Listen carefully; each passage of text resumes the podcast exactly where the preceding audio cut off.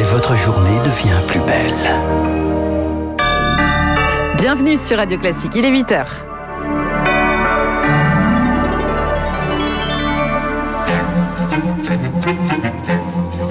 7h30, 9h, la matinale de Radio Classique avec Guillaume Durand.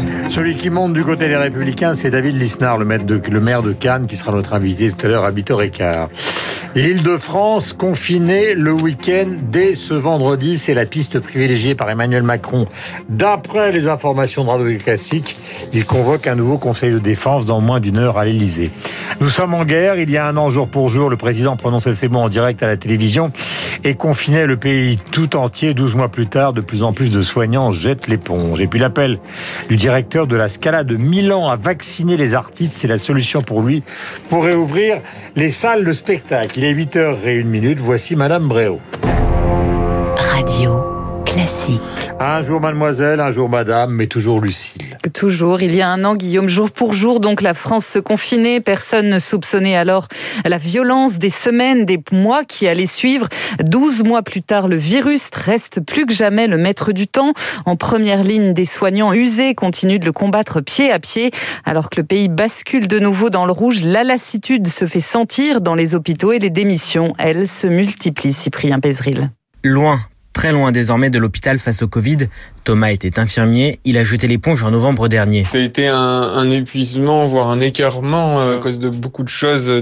Le rythme horaire, travailler en amplitude de 12 heures, le fait de travailler régulièrement en sous-effectif, je me sentais pas de continuer à mal faire mon travail, même en faisant du mieux possible. Des départs qui se succèdent, 34 000 postes de soignants vacants en France, et encore plus ces dernières semaines, comme à l'hôpital Georges Pompidou à Paris, Sabrina Roinsard du syndicat Sud Santé. Tous les jours, euh, on entend soit... Euh, euh, comment je fais pour faire une demande de mutation, quelle est la démarche pour faire une disponibilité? C'est triste, quoi. À la tête d'un cabinet de reconversion pour infirmières, Anne-Sophie voit les demandes de conseils se multiplier, fois deux depuis le Covid, plus de 20 appels par semaine. Je dirais qu'il y a à peu près euh, un tiers des infirmières qui prennent un virage à 180 degrés vers des métiers qui n'ont rien à voir. Je dirais qu'on a deux tiers des infirmières qui vont rester dans euh, du soin, du paramédical, du bien-être, de l'éducation. Et pour tenter de faire face à cette hémorragie, des hôpitaux ont lancé des sessions massives de recrutement, 1500 par exemple depuis l'été dernier à l'assistance publique des hôpitaux de Paris. Cyprien Pézery, le 17 mars 2020, date donc du premier confinement, date que certains voudraient dédier justement aux hospitaliers. C'est le cas du président de la Fédération hospitalière de France, Frédéric Valtou.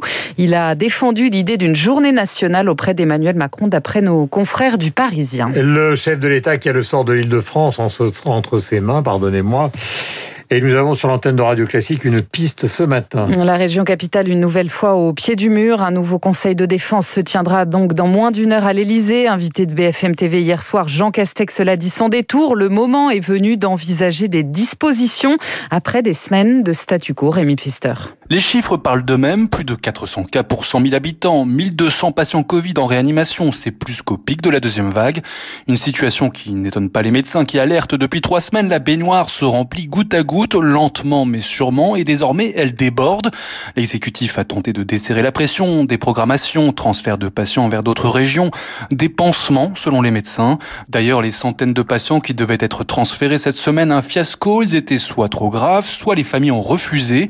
Résultat, l'hôpital d'Avicenne en Seine-Saint-Denis par exemple n'accueille plus personne et tous ces lits sont occupés par du Covid, fini les autres pathologies. Tout aurait été tenté pour l'éviter, mais le Conseil de défense devrait décider de nouvelles mesures pour la région avant une prise de parole d'Emmanuel Macron qui pourrait intervenir selon nos informations demain soir. Le président devrait décider d'un confinement le week-end en Ile-de-France dès vendredi minuit. Rémi Pfister, sur le front du vaccin, Jean Castex, lui, est prêt à se faire inoculer devant les caméras s'il le faut pour rassurer les Français avec le produit d'AstraZeneca si la suspension est levée. L'Agence européenne du médicament donnera son avis demain. Dès hier, elle s'est dite convaincue que les bénéfices l'emportent sur les risques. L'arsenal de dépistage en attendant se renforce. La Haute Autorité de Santé vient d'autoriser les autotests par prélèvement nasal. Ils promettent un résultat en 20 à 30 minutes. Ils seront bientôt disponibles en pharmacie et peut-être en supermarché. Voilà, si ça peut aider, c'est une bonne chose. Un an de crise aussi pour les élus locaux. Une année particulièrement éprouvante pour ceux surtout qui ont enfilé pour la première fois l'écharpe de mer. Avec la valse des protocoles sanitaires, la gestion de la crise au quotidien n'a pas été tout repos. Victoire Fort. L'année dernière, les mesures sanitaires les ont d'abord empêchés de prendre leurs fonctions. Ils ont eu le temps de cogiter. Quand vous êtes élu maire d'une ville, vous savez que c'est un peu comme le mariage, hein. des fois c'est pour le meilleur et pour le pire. Hein. Sandra Creuset est maire du Coteau dans la Loire, élue en mars dernier. On a eu de la débrouillardise, on a passé des coups de téléphone vers nos aînés, on est allé les voir, on a, on a mis en place des choses s'il fallait aller faire des courses à leur place. On a été au turbin, on a été sur le terrain. Les maires, des élus à portée d'engueulade, dit Gérard Larcher. Sandra Creuset se souvient, elle, du mois d'octobre quand les commerçants ont dû encore fermer boutique. C'est violent quand vous voyez des gens comme ça vous pleurer dans les bras et qu'ils ont 20 ans de plus que vous. C'est le travail d'une vie et j'ai vu dans les yeux de certains euh, ce travail-là s'effondrer, bah, c'est très difficile. À Vulbins, commune toute proche de la Suisse, Florent Benoît, 30 ans, maire depuis un an, lui aussi en première ligne. C'était beaucoup d'incompréhension de la part des habitants. Comment comprendre que les restaurants sont ouverts en Suisse et pas en France? Au départ, on devait porter le masque en France, dans les transports en commun, et on n'avait pas à le porter en Suisse. Je ne regrette à aucun moment de mon engagement euh, public. On est en prise avec le quotidien. La motivation est encore là l'épidémie aussi. Dans le reste de l'actualité en France, l'inscription du climat dans la Constitution largement validée hier soir par l'Assemblée nationale. C'est un préalable à la tenue du référendum voulu par Emmanuel Macron. C'est désormais au Sénat de se prononcer. En bref, Nicolas Sarkozy de retour au tribunal aujourd'hui dans le dossier Big Malion. Il est jugé pour les dépenses excessives de sa campagne de 2012. Le procès aura-t-il lieu? Ce n'est pas certain, donc pour des raisons qui sont liées au Covid. Aux États-Unis, fait divers, donc huit personnes tuées par balle cette nuit dans la région d'Atlanta. Il s'agit de salons de massage. Que s'est-il passé? Trois salons de massage asiatiques. Un premier suspect a été arrêté. La police étudie un éventuel mobile raciste dans un contexte de recrudescence des actes anti-asiatiques dans le pays. La police de New York, elle, a décidé de renforcer par précaution ses patrouilles dans les zones de la ville qui concentrent des habitants d'origine asiatique.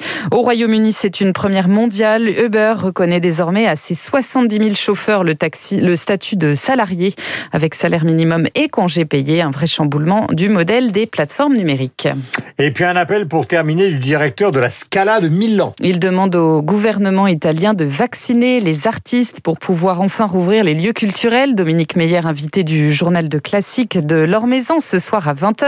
Un appel qui survient quelques jours après la suspicion, la suspicion de 54 Covid au sein de l'institution. On l'écoute. Tester est toujours la solution, mais ça nous rend fragile car euh, une erreur du diagnostic, 50 faux positifs, ça a mis la panique. Or, ici en Italie, pour réouvrir tous les théâtres euh, à l'activité, tous les opéras, il suffit de vacciner 3 euh, ou 4 000 personnes. C'est pas quand même le bout du monde. Naturellement, l'activité de chœur, de musiciens d'orchestre, qui jouent instruments avant, c'est une activité potentiellement dangereuse. Il y a une forte pression pour qu'on continue à faire des spectacles, mais d'un autre côté, on ne peut pas mettre en place les conditions minimales de sécurité pour ces personnes. Et puis un pas de plus vers le globe de cristal pour Alexis Pinturo, c'est du ski alpin. Le Français en tête du classement général devait disputer la descente aujourd'hui en Suisse, épreuve annulée à cause de la météo.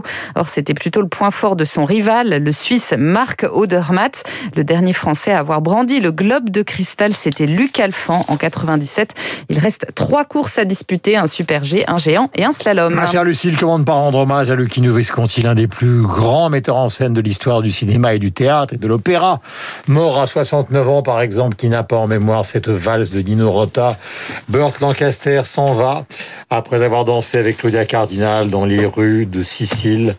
Euh, le voici donc, euh, enfin on l'imagine en tout cas, à travers cette musique magnifique.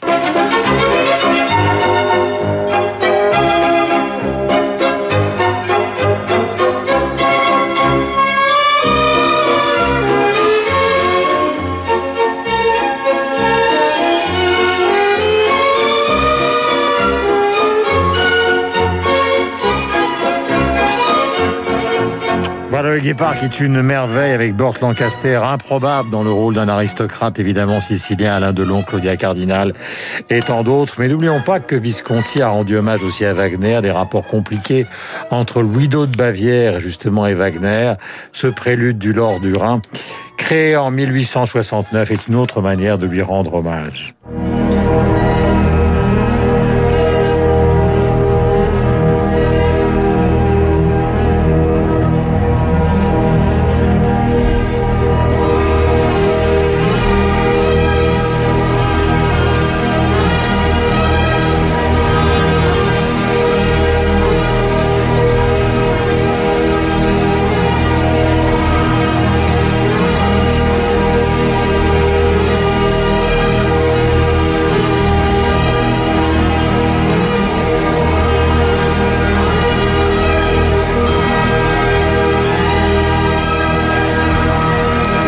Montée donc chromatique qui n'en finit plus pour celui qui a révolutionné évidemment la musique d'opéra en faisant un spectacle total dans le rôle de Louis II de Bavière, dingue, hystérique, capricieux, donc le formidable Helmut Berger, aux côtés donc euh, de celui qui jouera Wagner, si ma je crois, euh, Guillaume Tabar, c'est Richard Harris.